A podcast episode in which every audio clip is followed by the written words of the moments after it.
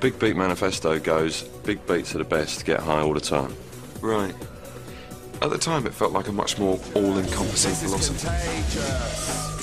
Yeah. This is outrageous. This is contagious. Plus, he thinks he might be gay. He's 80% certain. 80? Nice. No need to overdo it. So he's dealing with that, which I think is great, and I'm being very supportive over. I always thought he might be a bit gay, but more like 30% if I'm honest. Hey, everybody, welcome to the El Dude Brothers podcast, episode 52 Business Secrets of the Pharaohs. My name's Laura, and I'm wearing my finest grass skirt made of dicks. And my name is Sean, and I want to cut off my wife's hair and eat it. Definitely don't do that. That is not romantic. Oh my god, no, she's been growing out her hair for like months now. She would probably murder me in my sleep. I've been growing out my hair as well since uh, so since my eldest daughter was born. So I've had a trim, but I haven't had a proper haircut for four years now. It's the longest my hair's ever been. I'd be gutted if I woke up and Phil had cut it off to eat it. But what if he made like a nice, you know, like spaghetti bed and just put all your hair into the spaghetti bed? My hair's so like processed as well. It'd be it'd be awful. Not if you put some sauce on it. That's true. It'd, it'd go down a bit easier. Yeah, I really enjoyed um, the the actress. Uh, I don't. I forgot to look up the actress that plays Celia. I thought she was fucking great. Yes, she's she's very good. I, I don't I've never seen her in anything else. I don't think actually. Looking forward to talking about this episode. Like I said, when I watched it this time around, I didn't remember liking it as much, but I still thought it was very very fucking funny. Yeah. Okay then, let's do it. Well, no, we've got something way more important to talk about than that. The World Cup. The World Cup, yeah. Like, what'd you think of your boy Harry Kane? Yeah, it's been um it's been emotional. We well, we obviously sat down to watch the um England game on Monday. Was it Monday? Was it that long ago? On Monday night? I honestly don't remember. Yeah, I think it was. And yeah, it was. My husband was saying all the cliche man things that you have to say during a football match and saying they were, you know, throwing it all away and, oh, if they lose this game, then they will have deserved to lose it and that sort of thing. But yeah, it was great to see Harry Kane making sure that we didn't lose it. Uh, bit, a bit surprising, like like I was saying off air just now, being English and watching football, you get used to disappointment. So I'm not, I'm not thinking we're going to ride this wave of victory for much longer. But yeah, it was good. Have you been enjoying the World Cup? Yeah, my office, um, the, uh, I don't think that they were planning on playing the games at work. We have a lot of people who are of Mexican descent where I work, and Right. they were upset because Mexico is in the tournament and they wanted to see their Mexican team play. Um, so they all complained, and then they turned on all the games at work. So we've had all the games playing at work. We don't have any commentary, obviously, but it's been fun. You don't have commentary. Oh, because it's on silent. I Yeah, 'cause it's on mute. Yeah, that's yeah, yeah. Um, yeah, I've been. I've seen a few other games. I'm not a massive football person, but I, you know, I'll muster up some excitement for for the World Cup or for a Euro tournament. So yeah, I've been quite enjoying it. Well, it's good we can talk about this because I remember during the Winter Olympics, all I wanted to talk about was curling, and you were like, "No, no, don't." don't don't even Don't talk to me that about curling. Yeah, no. At least I sort of understand basically what's going on with this. Definitely much more fun to watch the football in a pub rather than sober at home. I sort of miss I miss my pub days with the football, but you know, it's you get into the spirit. Hey, I'm just saying for World Cup 2026, Kansas City might be one of the host host cities. I'm just, yeah, Oh, really? yeah. I'm just saying we're we're up for one of the host cities for the the tournament. So, you know, I mean, how? I mean, surely, absolutely no offense to Kansas City here, but London didn't get it in that ballot a couple of years ago. Surely, if we didn't get it, you can't get it. no the Have you got a stadium? Like, what's the? oh Arrow we have Arrowhead Stadium here. It's a huge stadium. Okay, holds- All right, I'm just bitter. It holds probably eighty thousand people. Oh, okay. All right, you're equipped then. Fine, you have it. Yeah, those bastards. Yeah, those bastards. We probably shouldn't say that because they've got spies everywhere. Those Russians. What a great country! Yay. Putin, great yeah, guy. comrade, One of my faves. comrade born. yeah. Uh, let's see here. Anything else? Uh, no, I've I've got a show I've been watching. I want to talk about um afterwards, but I'll talk about that afterwards. Let's let's talk. Yes, about Peep let's Show. talk about Peep Show. Enough football, enough um, whatever it was we talked about before football. Let's let's get into Peep Show. Yes. All right, so So, I really enjoyed this episode. I thought I liked it, and I I did like it watching it, which was kind of surprising because I've gone into series eight with not a lot of enthusiasm. I have to say. I like this episode too. Um, I didn't like it as, like I said, I didn't like it as much as I thought that I liked it. Um, but I still very much enjoyed it. It's one of the funnier Series 8 episodes. Yes, it definitely is. Um, like I say, I've gone into series eight just thinking, "Oh, this is going to be a chore," but actually, I enjoyed this episode a lot. I'm really interested to see what we both think of Series 9 because I remember being very down on Series 9 and then I watched it a second time and I was like, oh, I don't know what everybody's talking about. This is pretty okay. No, I really liked it, and I liked it then, and I still like it. I think it still holds up, so I can't wait to talk about series nine. Yeah. All right. Well, we got to get through Series 8 first. So we kick off this episode Yes. with Mark and Jeremy, and they're just sitting around the living room of Apollo House. They're watching some TV show, and Mark is talking about her bathroom, and, and Jeremy's just like, oh, God. Yeah, um, so Mark is obviously working at the bathroom place, we know that, and he is talking about water pressure, isn't he? He says that he's happy to sell you your dream bathroom, but it don't mean a thing if it ain't got that swing. And Jeremy is not into this conversation, as you say. yeah. Yeah. Jeremy just says, Mark, mate, you do know the more you talk about bathrooms, the more I feel quite strongly that I'd like to kill myself. and that, um, and then Mark says that he, at least he has a job. do you know anybody who has a unique job like, I don't know, bathroom sales or something like that, that they just talk about their job all the time and you know, they always work their job into every setting imaginable? So funny. It's funny we should be talking. We've talked about football because my friend Stuart, uh, who I know does listen occasionally, he is a football journalist, or he has been. He does he does journalism stuff, but he that's where he started out was as a football journalist. And as someone who knows next to nothing about football, oh man, sometimes I've been very lost during conversations with him when he talks about various footballers or various games he's watched or whatever. Um, and he just lives and breathes his job.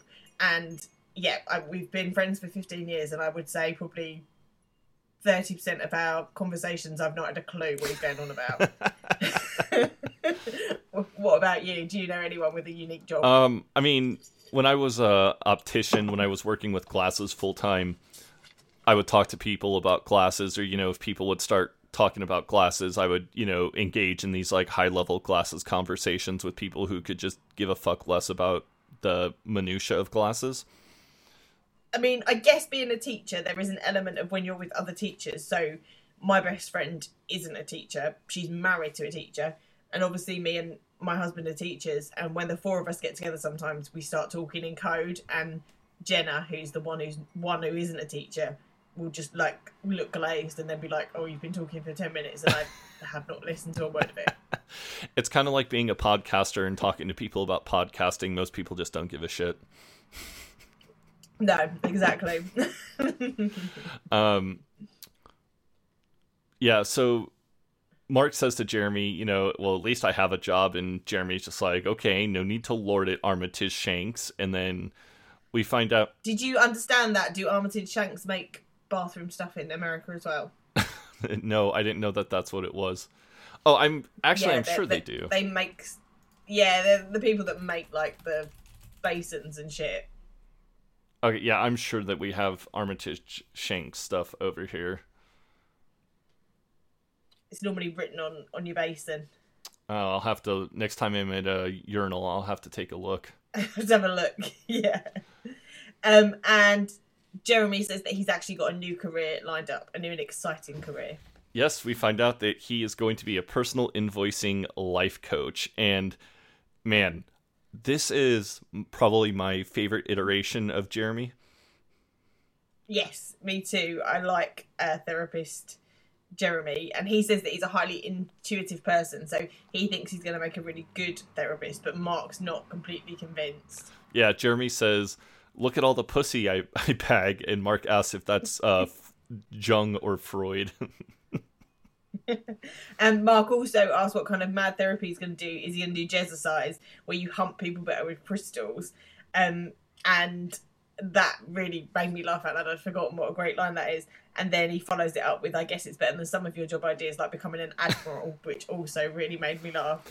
Um, what I really like is Jeremy is just really excited about the certificate you get for being a personal invoicing life coach.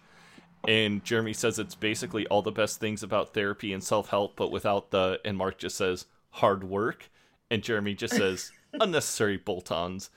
Um, Jeremy shows Mark like a pamphlet about the course and, you know, um, um, it has a picture of a guy playing golf on the front, and Mark says, "Oh, golf," and Jeremy says, "Yeah, it's to show it's for wankers in shirts as well as freaks with bum bags. It's proper, Mark. They've got a website."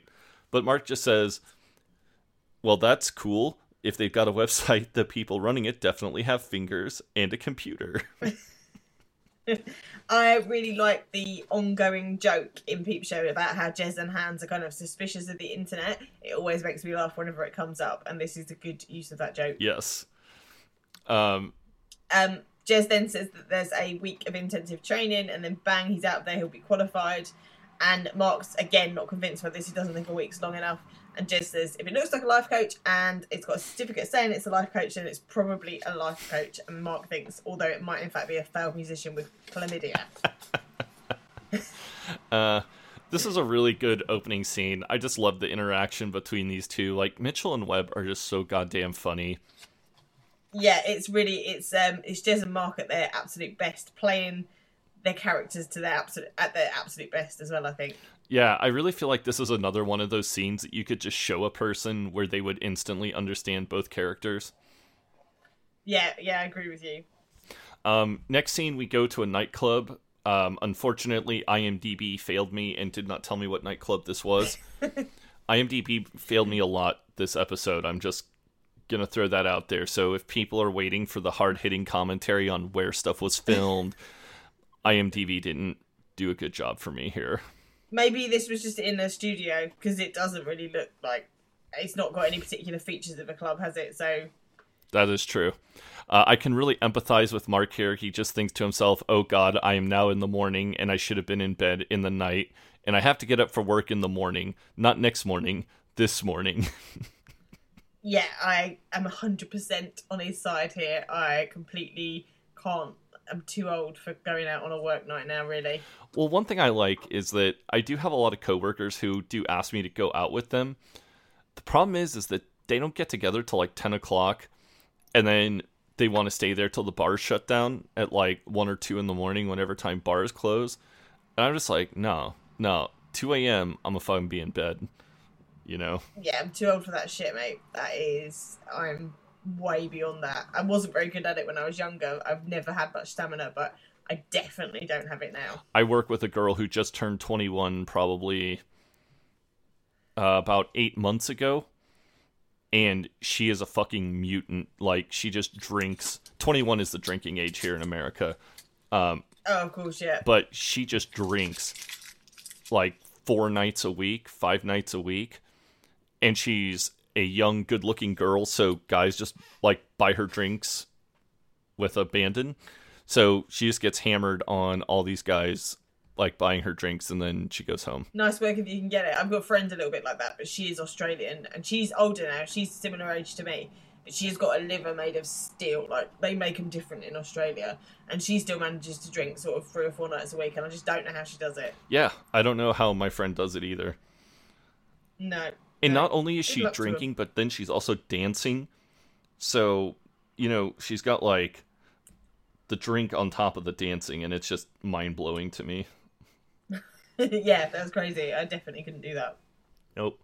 Um, we see that they're all kind of hanging out with Simon, who is Dobby's ex.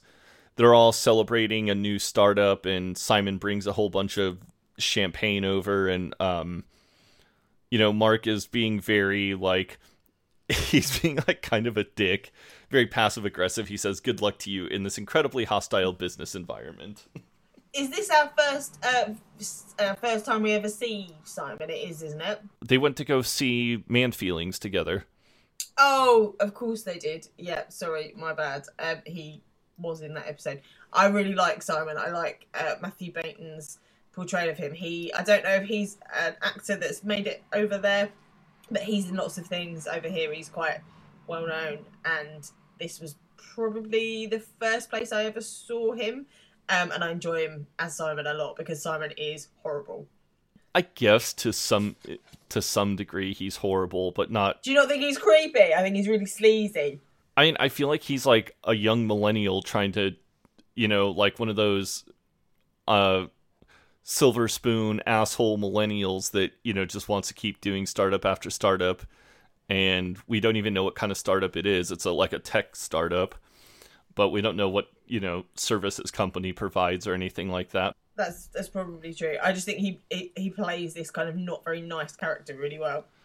Yeah, I mean, I think that that's more in Love Bunker than anything. Yes, yeah, yeah, you're probably right there. As they're all kind of, you know, celebrating, um, Simon asks Mark what he's doing, and Mark is, you know, uh, I've worked in retail, uh, bathroom supplies.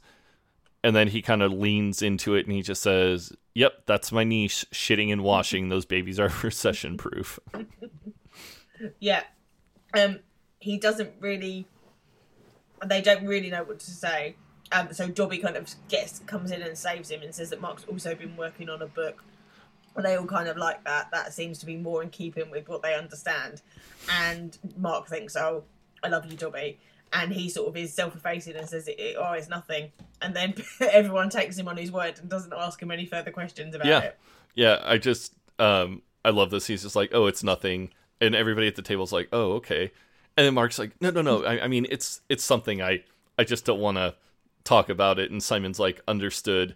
And then Mark just can't help himself and he just blurts out, "Business Secrets of the Pharaohs it's called. I've got it in with several publishers."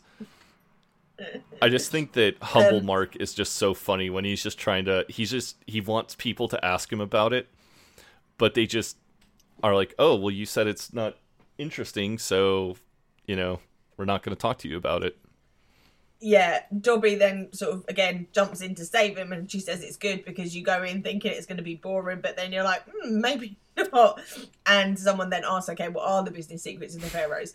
And Mark just immediately pisses on his own chips by saying that first of all, you've got to acknowledge that the ancient Egyptian era is so completely different to our own that any cultural, political, or business parallels that we draw between the two are by their very nature almost bound to be wrong. which which is not selling this book to me, I have to say. Yeah, no, not at all.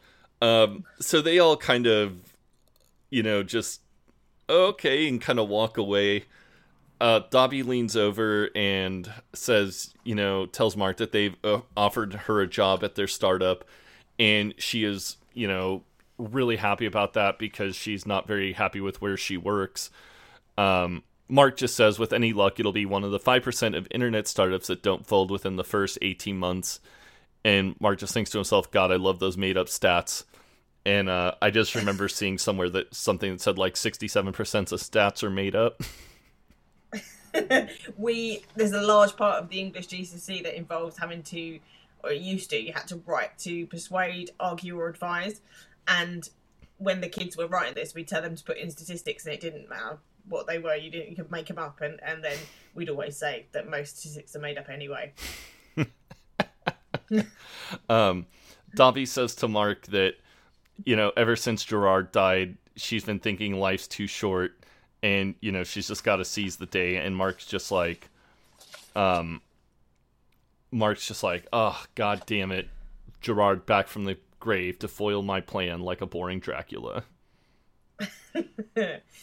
Um, we then go into the next scene where Jeremy is sitting in some sort of seminar room at his life coaching, and the woman at the front she introduces herself as Celia and says that this is the personal invoice invoicing life coaching session, and that everyone should sit down and they're going to get started. And Jeremy is thinking about who else is in the room. He starts to look around. I'm sorry. Oh, yes, Jesus. I'm sorry I didn't scroll the screen down. Sorry. I was I was like, the fuck is going on here? What is she talking about? Um Yes, I, and this is where we meet Celia for the first time. I really, really enjoy Celia. She's like perfect for this role. I'm actually almost kind of sad that Celia wasn't more of a reoccurring character because I think she would have been really, really goddamn funny. Yeah, I, I agree with you. I think she could have been really good to continue. Um, what did I say? What was the last thing I said? Oh yeah, so Jez is looking around, looking at everyone in the room, and he's thinking about who the competition is. yeah, and uh, he's you know like, oh, you get your Jesus, yeah, you get your life coach, Jesus.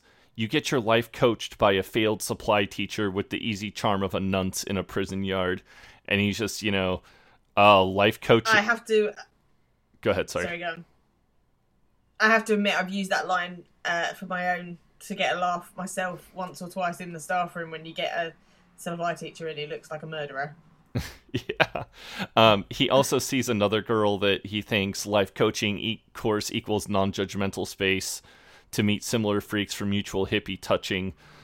Uh, Celia asks if everyone got a chance to read through the course textbook, and Jeremy just is kind of looking at everybody and he's thinking to himself, like, fucking squares. Who's got time to read all the way down to the bottom of an email? Yeah. Um, and she, Celia, then asks what everyone thought of the core principles and picks on Jeremy. And he thinks, well, here we go, hero or zero. So he just goes in with, to be honest with you, I thought it was shit. And says that he's just not going to sit there and, and regurgitate a whole load of book learning because he hasn't read it. And he says that when you're in the headspace forest, you can't look at no textbook when you've got a 300 pound emotion racing at you with its claws out, crying. And she seems to like this. She agrees with him. Yeah, and uh, she just says, "I think you know what. I think I know what you mean, and it's quite true." And Jeremy thinks to himself, "It's of course it's quite true. I just made it up." uh, God damn it! The life coaching is great. It's.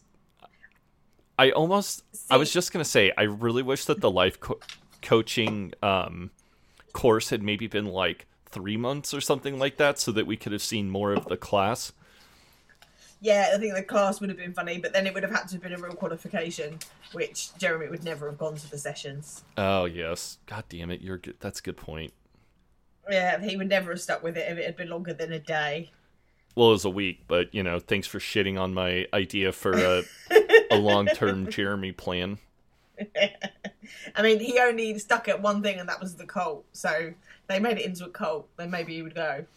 You know, I just realized that both Jeremy and Mark go take educational courses in this series. That's true. They do, don't they? Yeah, maybe they're maybe they're ready to better themselves in their you know late thirties. Their degrees from, oh, not that Jez got a degree, but their degrees from Darty clearly weren't worth as much as as they could have been, Yeah, yeah. Just which I identify with because I went to a shit university as well. I don't even have a degree, so you're one step ahead of me.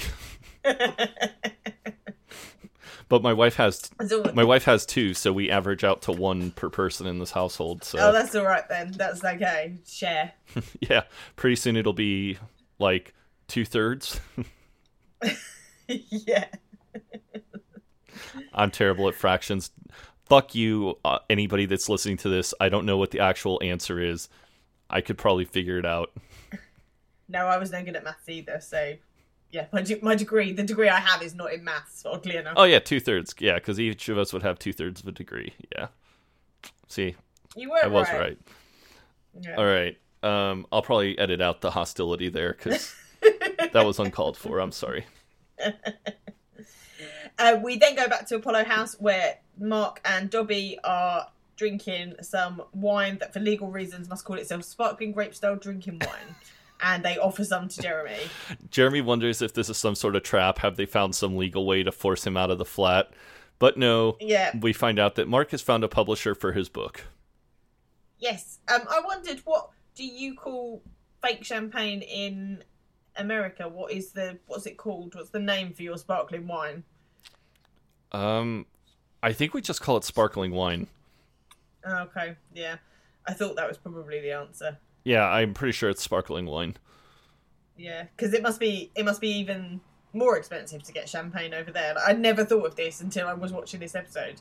And then uh, I thought, oh yeah, champagne must be like a really expensive thing to drink in America.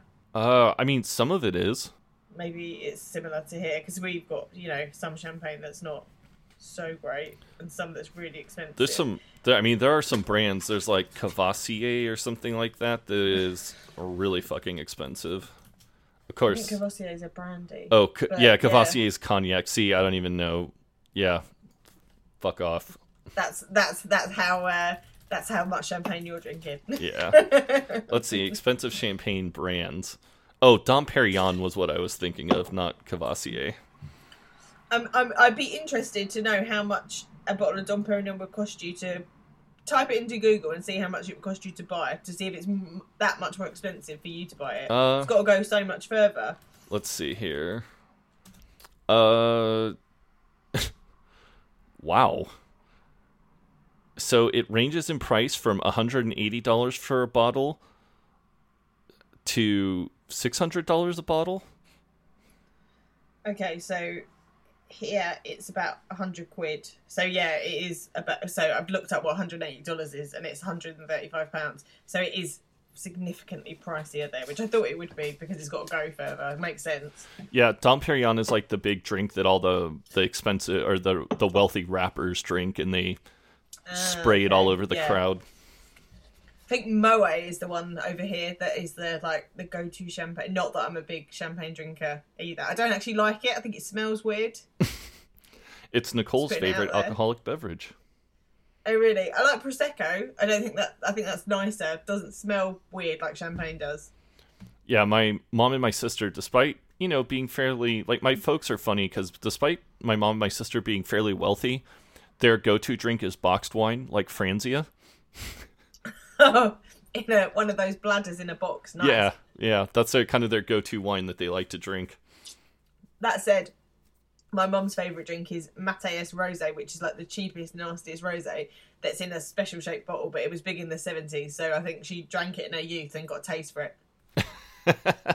also, we are quite common, so that's probably, you know, that's probably why. Aw, you're I, you're not common, Laura. I'm a bit. I mean, I'm not like the worst of, of the co Like I'm, you know, but I'm not. I'm not top drawer. I think you. I think in a class system, I think you might be. If you were here, you might be slightly more middle class than me. Uh, sorry. Uh, no, I mean you you own a house, I don't. Yeah, things like that though don't have like they're not what makes you middle class. I just get the feeling your family would be higher on the middle class. I think. Oh. I think me and Phil now are like the lower middle class, but we come from working class families, and I get the feeling that your family are were already middle class, probably in the middle of middle class. Oh, uh, I would say that my my folks and my sister are like upper middle class, borderline wealthy. Yeah, exactly. There you go. Yes. Um. Anyways, enough about my family. uh. Where were we? We've gone off track talking about champagne. Yeah, uh, let's see. Oh, and Jeremy thinks to himself, his book, what's next? Has he found a director for his p- film, a builder for his cathedral? And Mark says that he got the email today from BL Books, very enthusiastic. They've got a slot for me as long as I can finish my rewrite, rewrites ASAP. I guess what this shows is hard work pays dividends, and Jeremy thinks to him or says, "Yes, I know exactly what you mean. I was working pretty hard on my course today." Yeah, and uh, and Mark thinks appearing on I'm a Celebrity is not the same as winning an Olympic gold medal, and um, and then Jeremy says that he supposes it means it's all looking up for the El Dude brothers or J.K. Rowling and Sigmund Freud, as we should probably start calling ourselves. And then Mark thinks to himself, Sir Stephen Redgrave and Timmy Mallett might be more appropriate, which I didn't really understand this joke because Sir Stephen Redgrave was a a rower and Timmy Mallett was like a TV personality.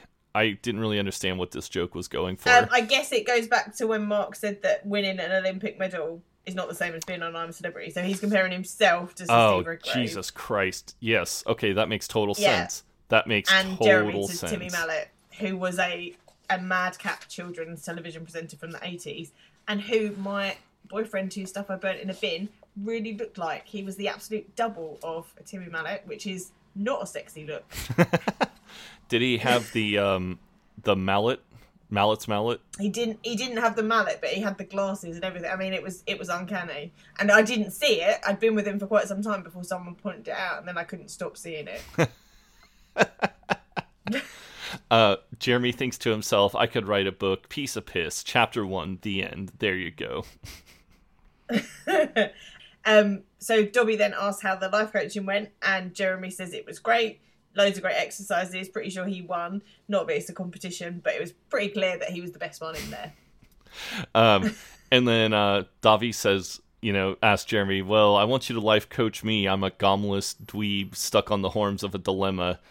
And Mark is a little upset about this because they were going to be watching Game of Thrones, and uh, Dobby just says, yeah, you can put dragon tits on pause.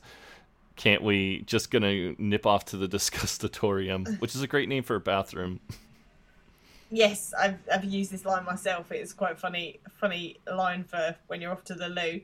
Um, and then she says when he when he when she comes back to Jez, feel free to coach my ass. and she leaves to go to the to the loo. And Mark implores Jez to please not put his filthy hands in Dobby's brain because she doesn't need someone telling her to, you know, reach for the stars and live her dreams and such. And Jeremy says, you know, that he has a code of ethics. It's a professional discipline. There's a pamphlet. Uh, Mark says that he wants to be Dobby's life coach, and Jeremy says we can't both be her life coach. Jeremy tells Mark that he hasn't got a certificate. and Mark says, I could if I spent 200 quid and went to Forest Hill for five hours. And then um, Mark asks Jeremy, please, can you coach her that Simon's a shit and to stop hanging out with him?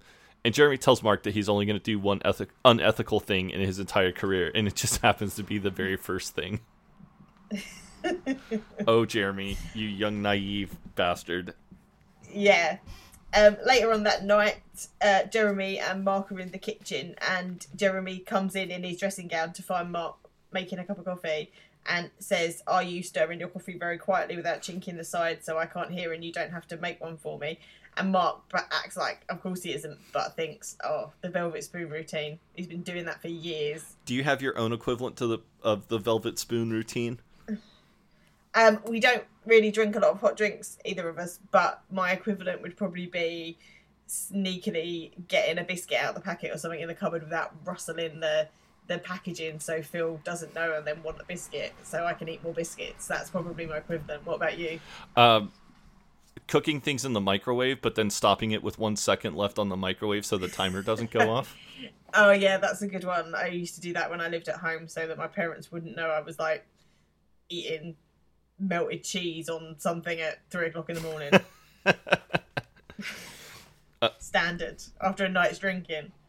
Yeah, I've got ears like a hawk, so you know nobody gets shit by me.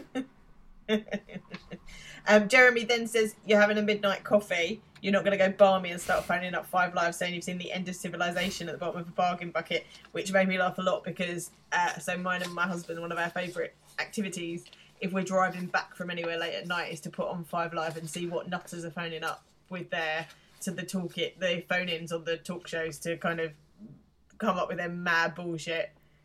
Okay, so Five Lives kind of sounds like AM Coast to Coast over here. Is it a talk radio station? Yes, where people will Yeah. call in and talk about UFOs that they've seen and um, government conspiracies Yeah. and all that shit. Yeah, exactly that. LBC, which is is it used to be just a London station, but it's now gone nationwide. That is another one where exactly that happens. Just randoms phone up, and especially it's always good if there's been some sort of tragedy or major political upheaval because people will phone up with uh, absolutely mad conspiracy theories. And I remember on the night that Amy Winehouse died, we'd been in uh, Clapham at a festival, and we were driving home, and obviously it was very sad. She was very young. It was unexpected, and there were people phoning up to like you know talk to the presenter about how sad it was and their own experiences with drug abuse. And then someone phoned up to to say basically it was a government conspiracy and she wasn't really dead, and he knew because he'd seen her that afternoon. And it was just like they cut the call short, but not short enough, and it's, it stayed with me. Oh shit! Okay, so this sounds way more like Infowars and Alex Jones than anything. I don't know what you just said, but okay. Oh shit! So, uh, okay, remind me, and I will send you some videos of Alex Jones. Okay, is he a? We've got our own Alex Jones, but she's a lady. Um, is he a talk radio presenter? Yes, he's a a very very like extreme right wing uh, conspiracy theorist, Ah, sounds sounds hilarious already. and um, oh my god! So it was weird because I first got turned on to Alex Jones like right after 9-11 because he was really big into this like oh 9-11 was a conspiracy theory 9-11 was a conspiracy theory um Yeah. and i was a 9-11 conspiracy theorist at the time so i really liked him. And then um after president obama came into office he just really fucking went off the rails. He talks about lizard people that are you know like there's lizard people in the government that are you know these lizard people that wear like human disguises. Um you know Big fan of the lizard people theory because there's a, that those people believe that our royal family are lizard people, don't they? So love those love those conspiracy theories. yeah he thinks that there's like that the illumin there's like an illuminati that secretly controls the earth and um Mate, you would not believe how many kids that we teach. So it seems to be a big thing with teenagers right now and has been for a few years now. Illuminati confirmed they really believe in it and they're always telling us things that are like, oh, that's the Illuminati. And they absolutely believe it and read this stuff on the internet and it's, it's marvellous entertainment. If you ever want to derail the lesson to just have a laugh with some 15 year olds, ask them about the Illuminati. i'm sort of surprised that the illuminati never like came up during peep show yeah, yeah, true actually. It seems like the sort of thing Jeremy would have believed in actually. Yeah. Um, let's see. What oh man. What other I'm trying to think of what other kind of crazy shit that um that Alex Jones talks about. Uh, you know, chemtrails. Do you know what chemtrails are? Yes, yeah. Okay, yeah, he talks about chem I'm quite see. I, I don't really believe in any conspiracy theories, but I quite like reading about them. So like on Reddit, I like the conspiracy theories subreddit, and I love reading about conspiracy theories on the internet. So even though I don't believe in these things, I know all about them. Yeah, uh, Alex Jones is great. Like, if you're ever feeling really like, uh, um, if you're ever feeling bad about yourself and you think you're crazy and you want to find somebody who actually is crazy, I highly recommend talk listening to Alex Jones. He's your man. He's your man. I'll, I'll remember that. If anybody has an Infowars sticker on the back of their car, I will or talks about Infowars, I will usually just leave that person alone and not talk to them. I apologize if any of our listeners actually do listen to Infowars. Um, I'm sure you're a good person. Not completely balmy. Yeah. Um, so Mark says, you know, Mark tells Jeremy that he's, uh, you know, on a roll. He's done 6,000 words since 6 p.m. And Jeremy knows because Jeremy says, yeah, because you type like you're trying to massacre imaginary ants swarming your keyboard, which just really fucking cracks me up because I have a keyboard that has, um, the way the keyboard is designed, it has all the keys have a click to it. Right. And so even when I'm trying to be quiet, you can still hear me type. Yeah, that's so true. I can hear that. I don't know what any of that means, but I'm gonna do a little bit of typing and see if you can hear mine, which I know you can't. So mine's clearly not not the same. Yeah, yeah. Well, you know, I've got a I've got like a gaming keyboard and for some reason gaming keyboards have to have these loud ass clicks to the the keys. I mean, I quite I do find it quite satisfying when a keyboard's got a good click. Like my work one's got a good click. Yeah, uh, my keyboard that I have at work is a what's called a membrane keyboard, and so it's super duper quiet, and it really annoys me because I really want a mechanical keyboard instead because it's got I feel like the keys just have a better response. Um, but I think it's got something to do with like going back to typewriters. I think that's what it is. Is it's like satisfying to hear because it feels like you're physically achieving something. yeah, yeah, I agree. Yeah. Um, Mark says that he's had seven black coffees and he just feels like he's really nailing it. Jeremy tells him, you know, hey, look, you you're in caps lock and you've been in caps for a few hours. And Mark just says, caps still counts. I've just drawn an irresistible comparison between Menhotep the Fifth and Branson. I'm thinking of drawing Branson as a hieroglyph. What do you think? And Jeremy just says, I think maybe you should get quite a lot of sleep. yeah. And Mark says no, he needs to hit just a thousand more words and a spell check, and then he's done. And Jeremy says, "Don't worry about the spell check because that's basically all publishers are now are uh, spell checkers who take you out for lunch, and they're going to have a spell checker that's got all the latest words in it." And Mark agrees, and Jeremy thinks, "Yeah, keep killing those ants, Charles Dickens." Um, next, we see Celia and Jeremy out on a date because, of course, Jeremy is a fucking thinks with his dick, and of course, is going to try to bang his teacher. Yes. Um, he is telling her she's an amazing therapist, and she says, Thank you, but I'm not a therapist, I'm a life coach. And Jeremy's like, Yeah, exactly. Who can be bothered to get a degree and spend four years moaning on about how your grand sent you to primary school with raw chicken in your packed lunch because she'd mixed up the Tupperware boxes and you thought she was trying to poison you? And Celia looks concerned and asks if that happened to him, and Joe says, Yeah, it did. Yeah, I highlighted that line just because I thought it was so goddamn funny. we laughed about it. He then says, clearly not laughing. Yeah, and uh, and he just you know has this thing where he says, "Mixing up the boxes." Yeah, right. I know you were trying to kill me, Gran.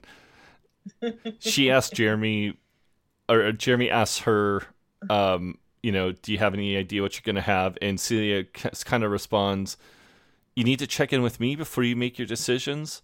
Hmm. Yeah. And Jeremy's just like, Yeah, "Oh, I was says, just curious." "Whoa." Yeah, and he says, I was thinking about having the burger, and he sort of inflects at the end of it like an American.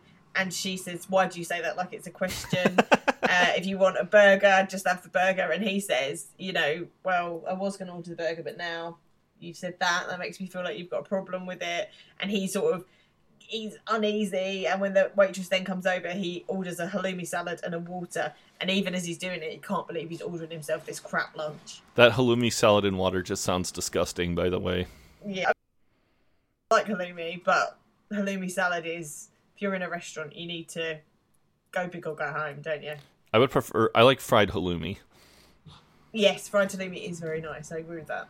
Yeah, this is. I'm just imagining is like raw halloumi, or I guess not raw, but like Grilled halloumi. yeah, grilled halloumi. On a salad. Yeah. Yeah. And as the waitress turns to Celia to ask what she wants, Jeremy just says, "You know what? Fuck it. I'll have a Coke, a man Coke, not a Wayne Rooney hair transplant bullshit. And screw the salad. I'm having a burger and a chocolate cheesecake. Yeah, that's right. I'm ordering pudding before I've even started my main course." And then he like slams the um, menu shut and he says, "And if you've got a problem with that, send out the manager and tell him to talk to me." yeah. And Celia likes this. She approves and she says, Good, I'll have the same. And Jeremy says, I know what I want and I'm not afraid to ask for it. And then he says, uh, I'm going to say this. I love you, Celia. And he thinks, So good for a first date. Stone Cold Classic. Yep. And then into the very next scene, we see, of course, Celia and Jeremy just going to town on each other. Um, Jeremy's thinking to himself, "Afternoon delight, nailing the course and the tutor." The Celia is just she's just like saying the most random shit. She's just like, "I'm the boss, I'm the boss, and I've got a fucking grass skirt." And Jeremy just is like, "Oh yes, you've got a grass skirt," and she just says, "A grass skirt made of dicks." I've cut off all the dicks and they're hanging from my my skirt. And as she's saying this, Jeremy just grows increasingly uneasy with uh, Celia's grass skirt of dicks. I really like during the dirty talk here how Jeremy just sort of agrees with her, however odd it is, and then it's like, oh, that's a bit too much. And then she says, "Oh, just go for it, Jeremy," and he says, "What?" And she says, "Just, just go for it." And he says, "Okay, well, by telling me to go for it, it makes me feel like you're saying that I'm not going for it." and she's like, "No, no, no, I was just checking." And um, he's clearly. I don't know, not upset, but just uncomfortable about this whole situation, I always feel so bad for Jeremy whenever his sex goes weird. which it always does. It always goes weird for him, doesn't it? I know it's never it's never easy sex for Jeremy. No. Um, and she's then like, "Oh, sorry if I broke a taboo. Who wants boundaries in the bedroom? Why don't you tell me your fantasy?" Okay, Nancy. And Jeremy has to really reach for the fantasy. Like he's kind of thinking that really he just his fantasy is just humping. um, but he needs something more edgy. Yep, and uh, before we can find out what his edgy fantasy is, we go on to the next scene. Yes, and this is Mark and Greg, who is from BL Books, and he is uh, that he's taken Mark for a literary lunch at a food truck. Yeah, and this was filmed on a street called um, Roslyn Road in South Acton, London. Oh, there you go. Um, Greg is apologising for the last minute menu change. He says he's just on his way to the Frankfurt Book Fair. and and Mark's like, no worries, you're a busy guy. Yes, uh, poor innocent, naive Mark. Yes, so naive. Um, so Mark starts kind of talking to Greg, and um, Mark thinks to himself, "This must be the greatest quantity of squeezable mustard ever present at a literary lunch." Uh, Greg just instantly kind of starts blowing smoke up Mark's ass, and he's telling him how much he likes the book, and um, you know, Mark is kind of surprised to hear this because he hurried finishing it, and he was worried he overdid chapter three. Um, Mark kind of starts to, he says, uh, it's not too obvious, right? The parallel between the Nubians and the Assyrians and modern businesses, enemies, web computers, and Chinese uh, competitors, excuse me, and Chinese import. And Greg just says, actually, that's my favorite chapter. Yeah, and Mark then sort of then again starts talking about it in some detail, and he and Greg cuts him off. He's like, "No, don't worry about the book. The book's great." Thing is, we've had some bad news from Denmark, and this is my favourite line in the whole episode, where Mark says Hamlet's back, and he's made the, his final decision to be, and then thinks, "God, I'm such an oaf." In publishing, he must have had a million Hamlet jokes, and Greg's face doesn't even crack. Like he doesn't even acknowledge Mark's brilliant joke. Yeah, it's so it's so fucking funny. Yeah, he just does not even remotely come close to uh, acknowledging that a joke has even been told. No, it's a great joke. I feel bad for Mark. Um, but he, Greg explains that Denmark is actually where they get their books printed and that paper costs have skyrocketed because of the euro. And Mark is, you know, sympathetic. Oh, the bloody euro. Um, and the Greg explains that the upshot of this is that they're having to ask their authors to put in uh, two grand just to cover the extra costs of the paper that has come out of Denmark. I like how Greg like uh, portrays this as a good thing. Yes, yeah, he's he's a, he's a smooth operator, that's for sure. Um, he he explains to Mark that there's no downside, and Mark is pleased to hear that. He's like, "Oh, there's no downside, great." Um, and he says, uh, Greg says that he's so confident he's prepared to cut him an extra percentage point on books sold over a quarter of a million, which Mark is very happy about. Yep, and Mark tapping into his Johnson, his knowledge of Johnson's business practices, thinks to himself, "Keep your panties dry till the big guy's hard." and Mark just says, "Tell you what, Greg, why don't we go 50-50 on net profit over a million units?" And Greg just is like, "Oh yeah, I forgot. I was talking with a business guru. What the hell? nice doing business with you." And Mark just thinks to himself, "I'm killing these guys." And I just all I could think about was this sounds like a Donald Trump bargain. yeah, this is how he does business. Art of the deal, motherfuckers. Art of the deal. Uh, we then go back to Apollo House where Mark and Jez are with Superhands, and uh, Mark explains that Greg had no notes at all, which was great. Uh, he was even fine about the deadline that he missed, and Jez says, "Okay, great, but how much are they paying you up front?" And Mark explains that this is not an upfront situation. You know what with everything that's going on in Denmark. One thing I love about this part too is this is the classic where Mark and Jeremy have kind of role reversed, where usually Mark is the one that you know. Could you imagine if Jeremy had said, "Hey, we signed a band, they're going to record our album, but we have to pay him two thousand dollars, you know, for studio time first. Mark would have just been yeah, all Mark over would have his. absolutely destroyed him, wouldn't Yes. he? Yeah, yeah, you're quite right. Um, and he, uh, he, Mark says that this is totally standard for first, uh, first time authors, um, but he's going to kill him on the big unit deals. And Jeremy says, "Does J.K. Rowling pay to have the Harry Potter books published?" and he, and Mark says that's different. Uh, Harry Potter books are about wizards for children, but his books are about pharaohs for adults. and said actually it was the unluckiest day of J.K. Rowling's life when she didn't get picked up by a publishing house like BL Books. Um, Greg from British London said, "Imagine if she'd self-published," and then he said British London here for the first time, I think, because he's been calling it BL Books otherwise. And Jeremy questions the name. Yeah. Yeah, he says British London. Doesn't that sound a bit too in before he can uh even finish Mark just says, "What? Patriotic for your liking?" And Jeremy says made up and Mark says, "So what if it's made up? Do you think Penguin was founded by a penguin?" In a sense, everything is made up. Yeah, and then Super Hands he chips in to say that he doesn't like the way the percentiles are looking at him, which I love it when Hands gets involved in any kind of properness or business deal.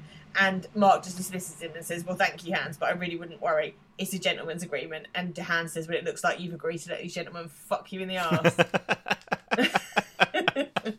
and Jeremy kind of gives us one last, you know, just be careful, Mark. And Mark thinks to himself, great, Jeremy's the voice of reason, and Super Hands is giving me legal advice. This doesn't feel great.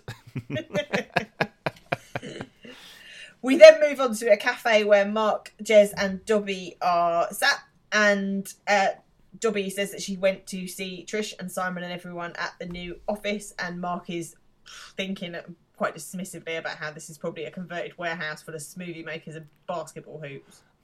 Yeah. Oh, and rim job. Sorry.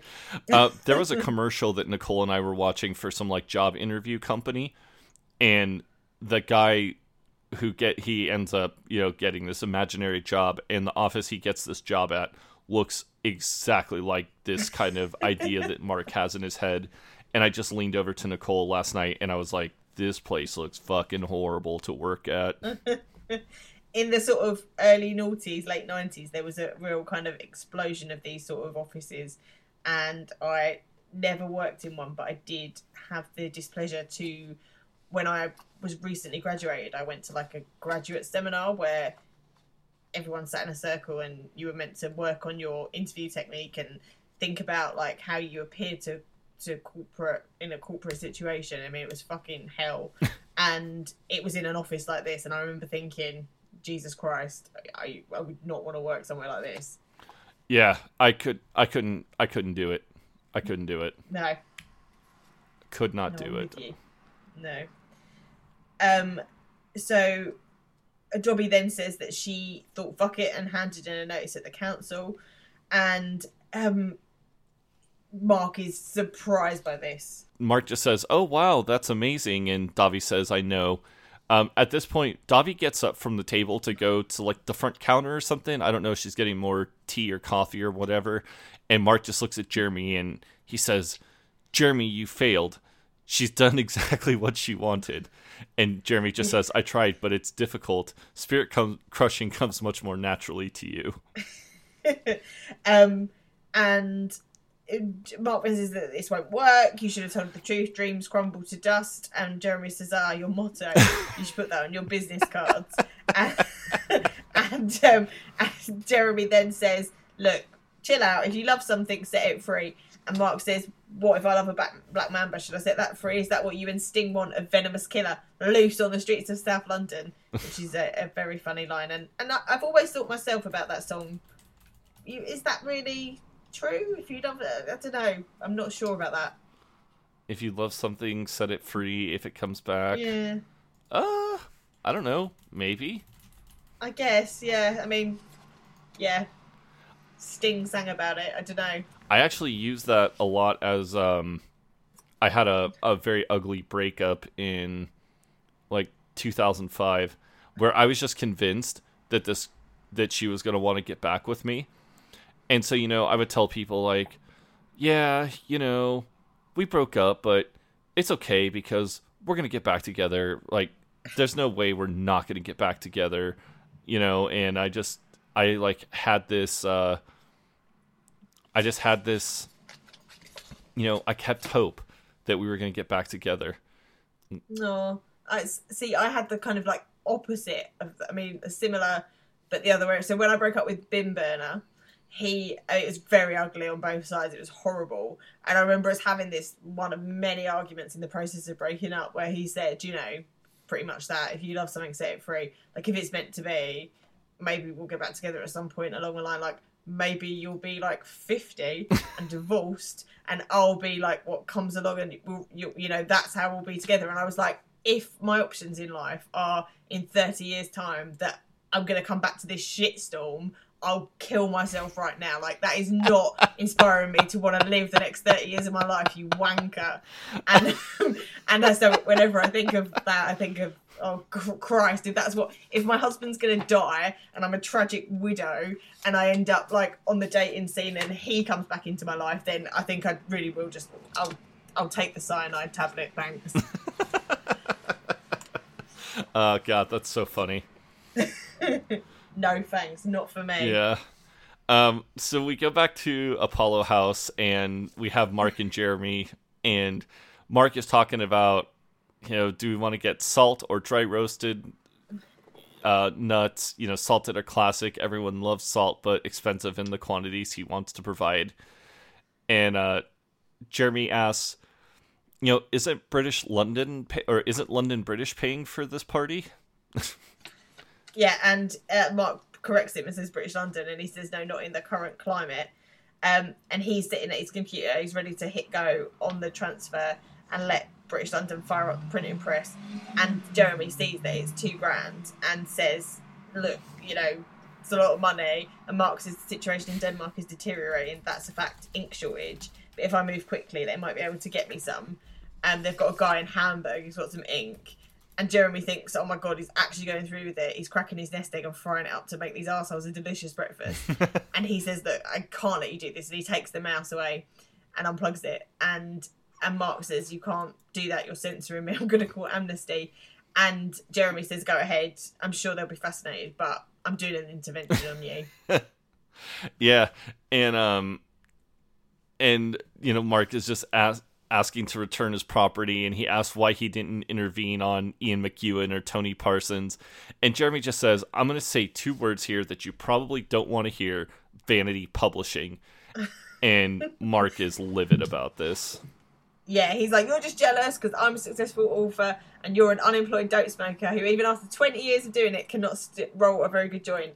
And and Jeremy actually is being a good friend here. Like, he actually is doing the right thing. And he's saying, you know, you can't do this, but you need to think about your targets, aims, and expectations. And Mark then laughs and says, Are you trying to life coach me? Yeah, I love what a genuinely good friend Jeremy is being here. Like, he's actually being a life coach. Like, I feel like in this this is one of the few times in the series where he's actually like a good, effective life coach. Yeah, he should actually have got his certificate just based on this interaction. I think. Yeah, I do too.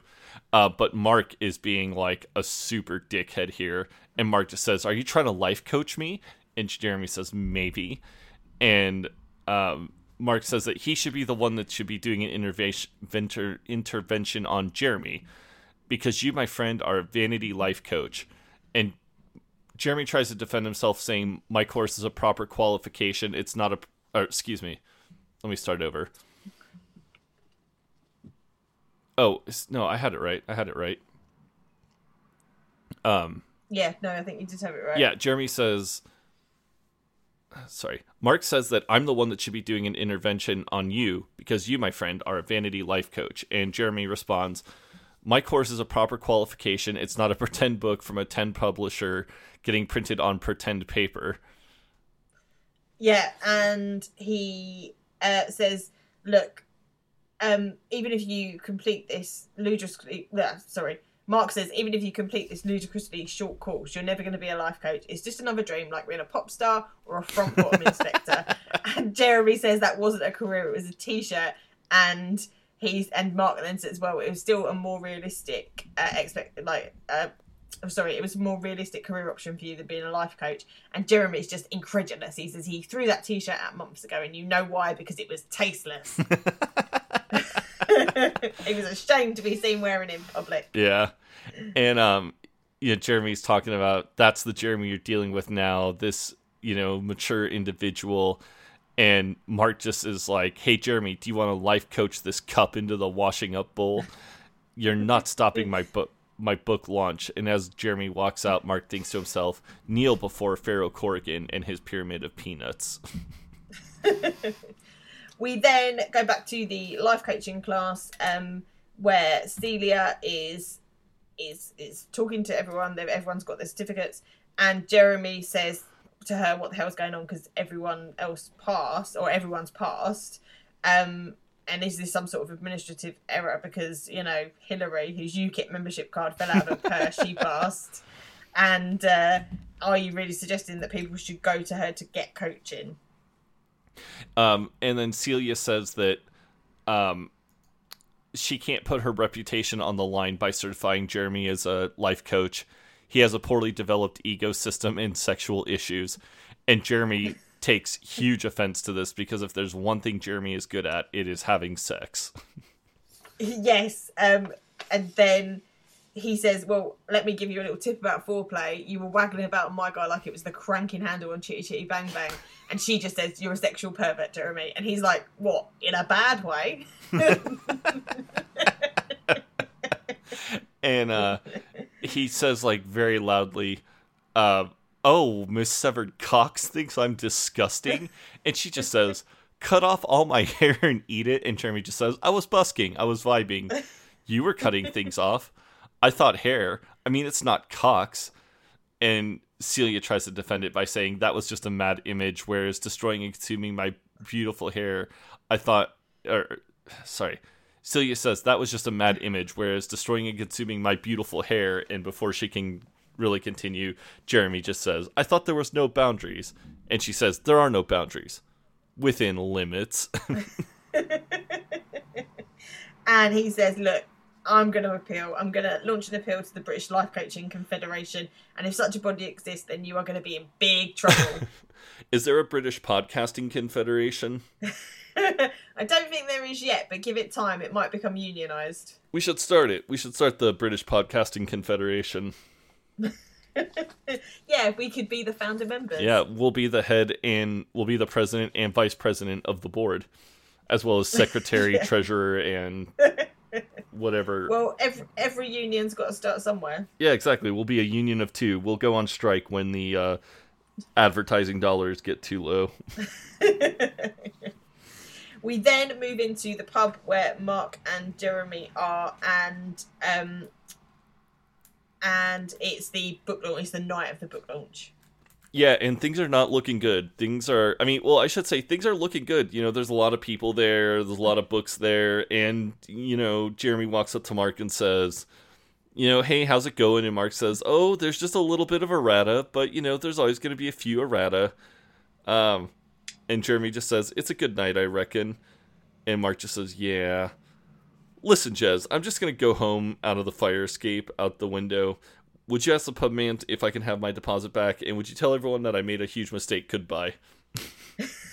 I really enjoy how he says, "Could you ask the pub man if I can have my my deposit back?" That really tickles me, especially as the deposit's probably all of about fifty quid. um, uh, he and Jeremy's like, "What's wrong?" And he says, "Look, they misspelt my name." And he shows him the book, and it says Mark again. Poor Mark. Poor Mark. Um, and he just says, "It's sometimes it's difficult to." Re- uh, Jeremy says, "Sorry, when I say he, I mean Jeremy." Jeremy says that it's a little difficult to read because the text kind of disappears into the binding. But and before he can really continue, Mark just says, "They're printouts, Jeremy. They're not books. They're printouts." And he just and looks so sad. he looks so sad. devastated here. Oh, it's um, I know, especially as so I did uh, an English literature degree, but I part of my degree was I did like a year's module in like creative and professional writing, and I I, I felt. I felt this really hard because obviously it was only a small part, like it was one module of my degree. But there were people that did that degree that did it for their actual whole degree. This was like three years of a degree, and some of them have become published writers to give them their dues. And there, there were a few out of my graduating year who who have become published writers, but quite a few haven't, and like most of them haven't, and a lot of them it's all about um, self publishing on Amazon through like Kindle, and they make money from it, but it's it's a soul crushing business and. I always get a little bit sad when I think about it and thinking about Mark in this soul crushing business is just horrible. Yeah, I definitely feel bad for Mark. He's been working on this book almost the entire time that we've known him. Yeah, exactly. He's this has been like literally been his his sort of almost lifelong dream to write this book, and it's just all up in smoke now. Yeah. Um, Jeremy thinks to himself, every fiber of me wants to scream, I told you so, but I'm a life coach. And Mark is just continuing on about how sad he is. He says that they totally cut out chapter 14, the Nile irrigation viral marketing comparison. Um, Jeremy. And he says that Greg said he really liked it, so why would they leave it out? Um, and then Davi asks, or Jeremy asks, oh my god, I'm sorry, I'm tired for some reason. Um, That's all right. Jeremy asks, why don't you do a reading from your book? And Mark says, oh no, I don't think people would really want to. Jeremy says, oh, go on. And then Dobby says, do it in your Egyptian accent like you did in bed the other night. That was funny. Yeah. Um, and he says that he really doesn't think he can, and Jeremy says you, can, and so he gets up, and I really feel for Mark here because it seems like he's mustered all of his sort of strength and dignity together, and it's a little bit like when he makes the speech at Jeremy's wedding to Nancy that he's so nervous about because Super Hans has taken the, all the coke and he's not relaxed but off his head, and he sort of takes a deep breath and he says he starts it off by saying, "Thank you for coming." I just wanted to say, vanity, all is vanity. But like Pharaoh Khufu, I've built a great tomb, and tonight I'm not going to bury you in it with me. Um, and he says that, you know, tonight he wants to say that this book is a disaster, it's a travesty, it's proof of a broken promise. But he wants to announce here and now that he's going to aggressively pursue British London in the small claims court, therefore proving the wisdom of his seventh chapter, make UK company law into your An- Anubis. Yeah, I just feel so bad for Mark here. He just he looks so gutted. Everything he does has this just pain to it. I mean, Jesus, it's really uncomfortable to even watch because it's clearly somebody who just doesn't want to be there. Yeah, he says that it's when earlier in the scene when Jeremy said it's just one of those things, mate. He says one of those things like when a cherished dream is smashed into your face and you're humiliated in front of everyone you know, and that is that exactly sums up his demeanor here. All right, so after a quick timeout, so that I could go like take a caffeine pill or something to pep myself up, we get to the we get to the final scene of the show, and Mark and Jeremy are walking towards the offices of British London, and uh, you know Mark just asked Jeremy, "It was okay, wasn't it?" And Jeremy just says, "It was a weird and uplifting night of recriminations and complicated legal debate." and he says to Mark says to Jeremy that he just wants to apologise for saying that his life coaching was bullshit. And he's like, water under the bridge, as Simon and Garfunkel used to sing. And Mark thinks, I'm not even going to correct him. That's how big I've become. I'm enormous like the sun god Ra. Um, they walk up to the offices, and Jeremy says this must be the only publishing house that looks like it could also do you an MOT, which is uh, funny because it does look like a garage. What's a MOT?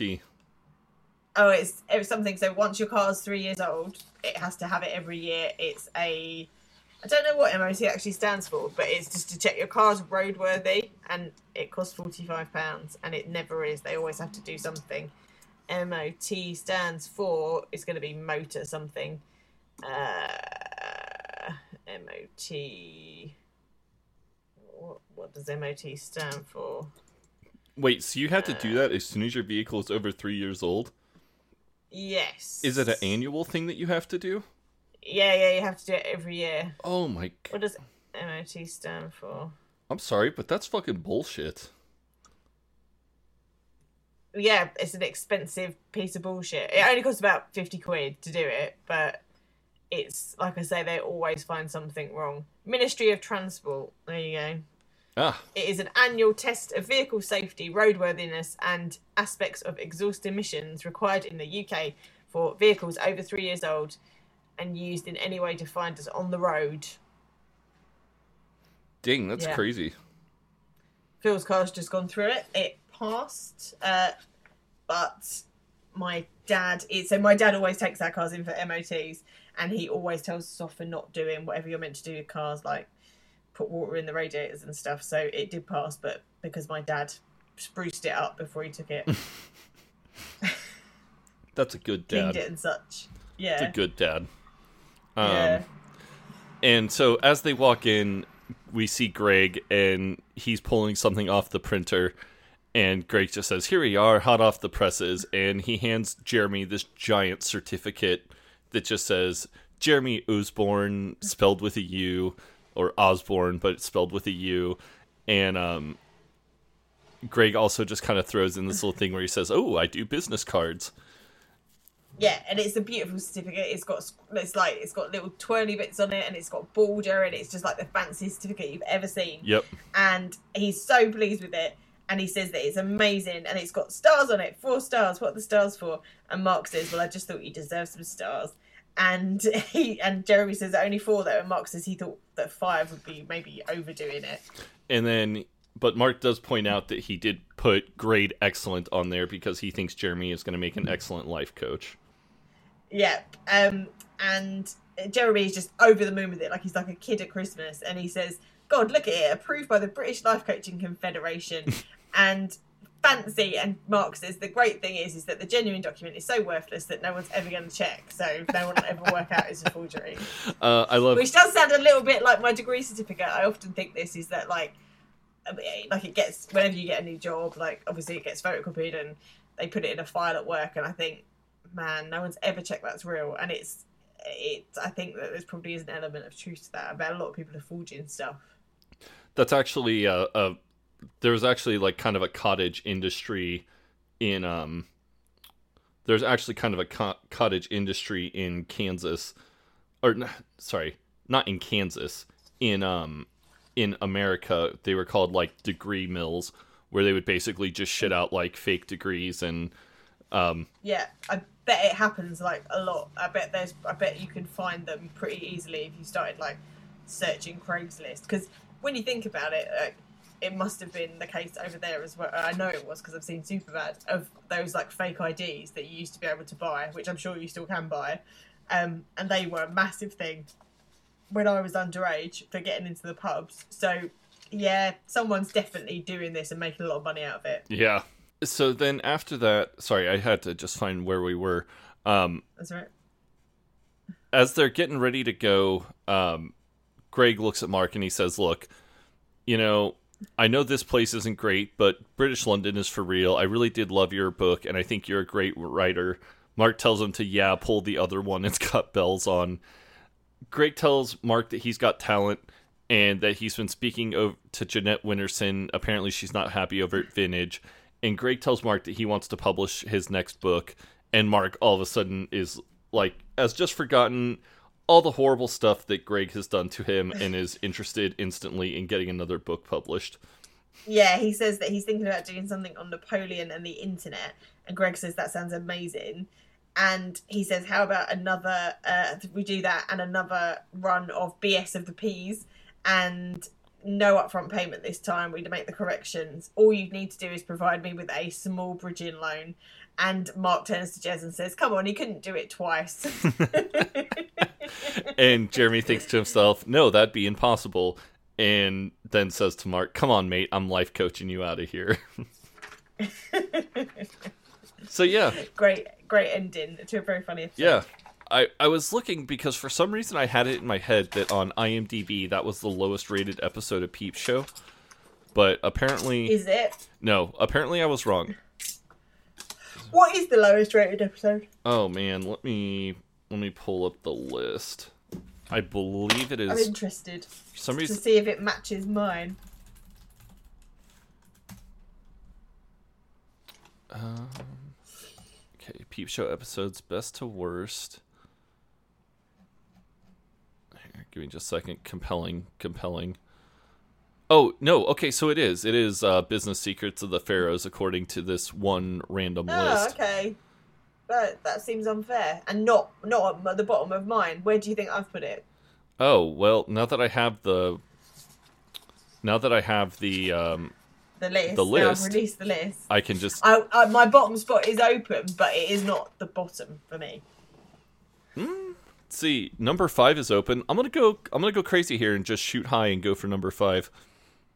Yeah, it's not number five. It is number twenty-three. I've put it at so pretty high. Um, in the top like more than the top half. I, yeah, I like this episode. I think it's really funny, and I think it's my highest. Rep- I think it is my highest rated series eight, and this is a clue to how I'm gonna how I'm gonna slate the rest of them. But I think this is my highest rated episode eight, or maybe my second highest episode I'll- in series eight. I'll be honest, I'm just surprised that we still have two episodes in the top 10 that we haven't talked about. Yeah, what could they be? Well, you'll see. Mm, I can't wait.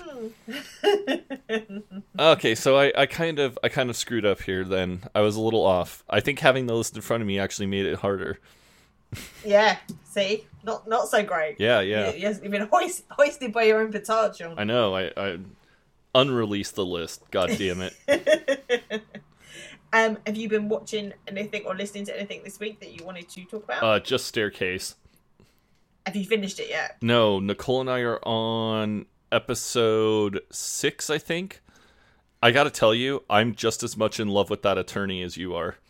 Oh, I, I, I really, genuinely, what I said on Twitter was right. I don't know if I want to have a drink with him or just jag his brains out, but I am very attracted to to him in ways that I don't completely understand. the craziest thing to me was while I was watching it, um, there's a there's a part where a gay male prostitute is or not uh, sorry not prostitute escort is interviewed on the stand. And he just says you know oh my name is Brad Wolgamott. And i'm like Brad Wolgamott? Where do i know that name from? And all of a sudden i remembered he does a fucking big brother podcast over here. He's a celebrity now. He's brilliant. He's brilliant on the stand, and I love when he when uh, he's being cross questioned by the uh, prosecution, and they ask him what kind of people he entertained, and he said, "Oh, lawyers and a judge," and the judge just says, "Not this judge." That really was just brilliant. one Um, one thing that just is it kind of cracks me up but at the same time it makes me very sad is the just sheer amount of like homophobia where they're like oh he's bisexual and they're you know well how are we gonna how are we gonna plan for this guy being bisexual like god damn it why is he bisexual you know and it's yeah, it's massively homophobic. I mean, the the particularly the female prosecution lawyer, she is she is going for him about him being bisexual, isn't she? And I've I've been reading a lot of stuff and listening to the there's a BBC podcast um called Beyond Reasonable Doubt about this case as well, and everyone seems to agree that that blatant homophobia on her part was, you know, probably wouldn't fly now, but it was the South and it was 15 years ago and it, things were different essentially. But yeah, she is she is very homophobic. The whole case against him seems to be based around homophobia, really. Yeah, yeah, it's really crazy to me. Um, it's very, very enjoyable though. Like, um, I unfortunately found out how the initial court case goes. Like the, I it was totally inadvertent. Um, It's hard to avoid spoilers now because everyone's talking about it, but it's I did manage to avoid spoilers and I'm glad I did. But I don't think it's going to change your enjoyment of it. I have to say. well, I was just amazed at the way that the prosecute or that the defense was able to just like annihilate the prosecution, and uh, especially where like they, you know, that blood spatter expert is, you know, talking about how they did the light test on the shirt. And you know the defense is like well how come we didn't get a copy of this? And you know i don't know what it's like over there but in america the prosecution has to turn over all their evidence to the defense and the defense has to turn all their evidence over to the prosecution. Yeah, well, I thought I thought it all seemed like really shoddy work on the part of the court system, and I'm I didn't know if that was just that was kind of how it is in America generally, or if it was no you know those it, it was just a botched case. But I don't see how. I mean, he did not get a fair trial for several reasons, and, and the fact that, that all of that evidence didn't make it to to the defence is is one of the reasons. I would say I don't know. I'm very much on the fence about whether or not he actually did kill his wife, but regardless of whether he did or he didn't, really, he was massively failed by the court system. Yeah, it, it yeah, in um over here not turning all the evidence over is y- they can either dismiss the witness or you know like it's almost it could be borderline grounds for a mistrial. yeah, I, I don't really understand how it didn't end in a mistrial, and I don't really understand spoilers, but you know how the initial goes now. I don't really understand how he didn't manage to get an appeal for such a long time. Like it's just absolutely crazy to me that this was allowed to happen. But I guess corruption and mistakes happen even in the best judicial systems, and this is a a clear case of that. Obviously, Well, and unfortunately, there's a lot of uh, like racism and bigotry in the American legal system, which is very sad. But there was, like, for instance, there was a guy in Missouri, which is the next state over from where I live, that um, he was in jail for like 20 something years and he maintained that he was innocent the entire time. And then I'm trying to think exactly what happened, but there the police basically like arrested a very similar looking man to him and this very similar looking man was like, "Oh yeah, I was actually the guy that did such and such, you know, thing that this other guy got prosecuted for and he knew details that only the killer would have known." And right? Yeah, yeah. and so they ended up releasing this guy. And I mean, could you imagine? You went into jail. So, like, he was in jail for 20 years. So, basically, you went into jail in, you know, like 1996, 1997. Dude, think about how much the world has changed in 20 fucking years. Mm, yeah, it's. I mean, we were me and Phil were talking about this, so he didn't watch the whole thing with me, but he'd seen sort of bits of it, and we were saying that to because once you're prosecuted, once you're, you're convicted of something in a court, everyone, like the media and everyone, starts talking about it like it's a done deal, like you did it. And imagine how how you'd start to go mad. You'd start to go mad if you were in prison for decades, literally decades, knowing you didn't do something, but this is it's just talked about like you did it and you're a liar. I think you start to doubt your own sanity. Like I think you literally would have a nervous breakdown from it. And fair play to people that don't. Fair play to people that do fight their corner and manage to get out because it just seems once you're in prison, it's really hard to get out of there. Oh my god, it's probably one of the biggest, you know, failings of our legal system. Yeah, and I guess the only thing I can say is like, well, thank God for us in this country that we don't have a death penalty anymore, so you can't actually kill people who haven't done it. But you know, if ever there's an argument for the death penalty just not being, you know, right, it just is. It's mind-boggling the amount of people that it turns out didn't do the crimes they're they've been convicted of, and you know, like I say, I'm very much on the fence about whether or not Michael Peterson was guilty of the crime that he was accused of. But either way, he didn't get a fair trial, as far as I'm concerned, and I think that most that's largely been agreed now, and that's terrible that he spent years in prison. Yeah, it's crazy to me. Um, the sh- other show that I would recommend that you watch if you haven't seen it is Making a Murderer. Yes, I've seen it. Yeah, yeah, I love that. I thought it was very interesting and quite a different case, but in a, a similar seeming miscarriage of justice. Well, the crazy thing is, is that um, Brendan, um, so Brendan Dassey, his like, it was really weird where his um,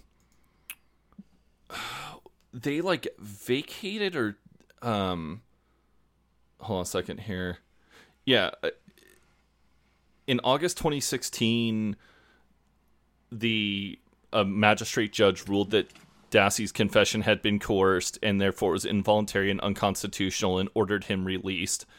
The Wisconsin Justice Department appealed the decision to the United States Court of Appeals, which then ended up blocking Dassey's release pending a hearing.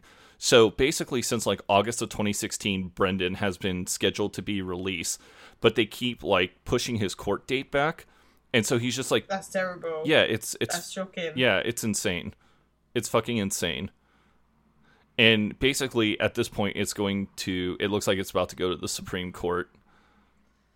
yeah, I never thought he did it. So that's yeah, that is terrible. But that's that waiting for that court date's been dragging on for two years. That's crazy. Yeah, yeah. He was supposed to. I remember because he was. Um, he talked about like in the um, in making a murderer. He talked about like being out in time to watch a WWE show. Uh, I think it was like SummerSlam or something like that. and he was supposed to be released like right before SummerSlam, and a bunch of us were like, "Oh, he's gonna get to watch SummerSlam finally!" And now, you know, almost two years later, he's still just been, you know, farting around. So it's Yeah, well, I remember them talking. So I watched that right before I got pregnant with my younger daughter. She's nearly two now, so I that that was like I say, I watched that. It was just right. It was like the month before I got pregnant with her, and she's she's now two, nearly two. So it's been a long time that that's been dragging on. That's shocking. Yeah. Um, uh, Netflix also has a very funny kind of version of that show called American Vandal that's very funny. Oh, is that the thing where the guy draws the penises on the? Yeah, he spray paints the dicks Yeah. on all the cars. Yeah. Yeah. Yeah, I've. It's been on my list for a while, but I haven't watched it yet. So I will watch that. Yeah, it's pretty funny. Uh, let's see. Other than that, I really haven't been I haven't really been watching or listening to much. I wanted to actually make a quick mention for uh, Flowers on Channel 4, which has just started its second series. I saw a bunch of tweets about that. Yeah, and stars uh, Olivia Colman of Peep Show fame. And I hadn't watched it at all, but the second series coming on inspired me to read up about it. And then a few people on Reddit were saying it was really good, it was really worth watching. So I watched the first four episodes of series one last night, and it is really good. It's a bit odd and it's really dark, but it's really, really funny. Is that the one well where she she's like an alcoholic that lives in a caravan? No, so they're a family. They're a dysfunctional family. It's they're the Flowers family. Flowers is their surname, and it's her, her husband, and their two grown-up children. And the it opens with the husband trying to kill himself, but he fails to kill himself, and that's that's where the hilarity starts. It doesn't sound very funny at all, but it is really funny. It's really dark, and it's got a bit of a sort of League of Gentlemen edge to it. Um, which I'm not. I'm not mad about the League of Gentlemen. Like I think I spoke before about, I quite like. I've very in much enjoyed Inside Number Nine with uh, Reece Shearsmith, who you know from Car Share as the um the fish guy, the guy in the fish. Oh, the fishmonger, yeah. Yeah, yeah. Um, and I, but I'm not really a big League of Gentlemen. Like I'm not massive into kind of like surreal comedy, and this Flowers does stray a little bit into that sort of surreal comedy area. But I was laughing a lot. I found it very funny. So I'm looking forward to finishing up series one and watching the first two episodes of series two of that. Yeah, I'll have to uh put that on my list of UK shows I need to eventually watch. Yeah, it's on 4OD or more four, whatever it's called now.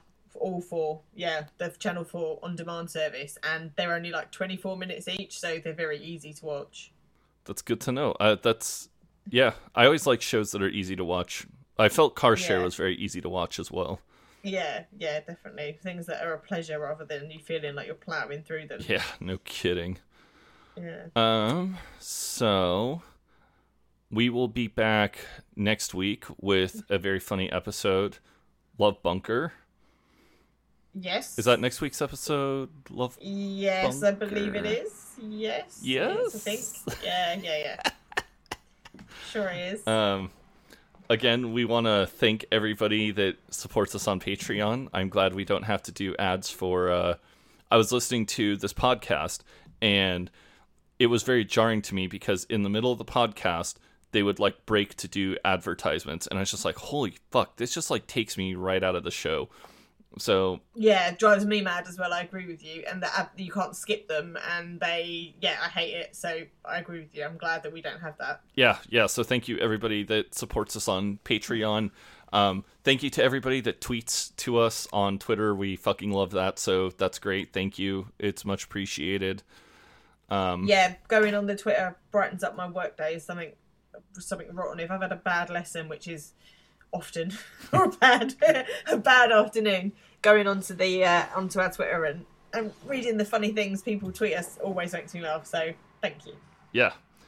All right. Well, with that, much like Jez and Mark doing their little El Dude honk, we are gonna El Dude honk ourselves on out of here. I don't know why I said that. Bye. That's not anything we've ever done before. Okay. All right. Yeah. All right. And Bye. this is El Dude Brother signing off. Hank, Hank. Uh, uh, uh. Uh, all right. You guys have a great day. Bye. I am in loco parentis. I am the last remaining contestant of The Apprentice. I am the home trained dentist. Ay, ay, ay, ay, ay, ay, ay, ay, ay, ay, ay, ay, ay.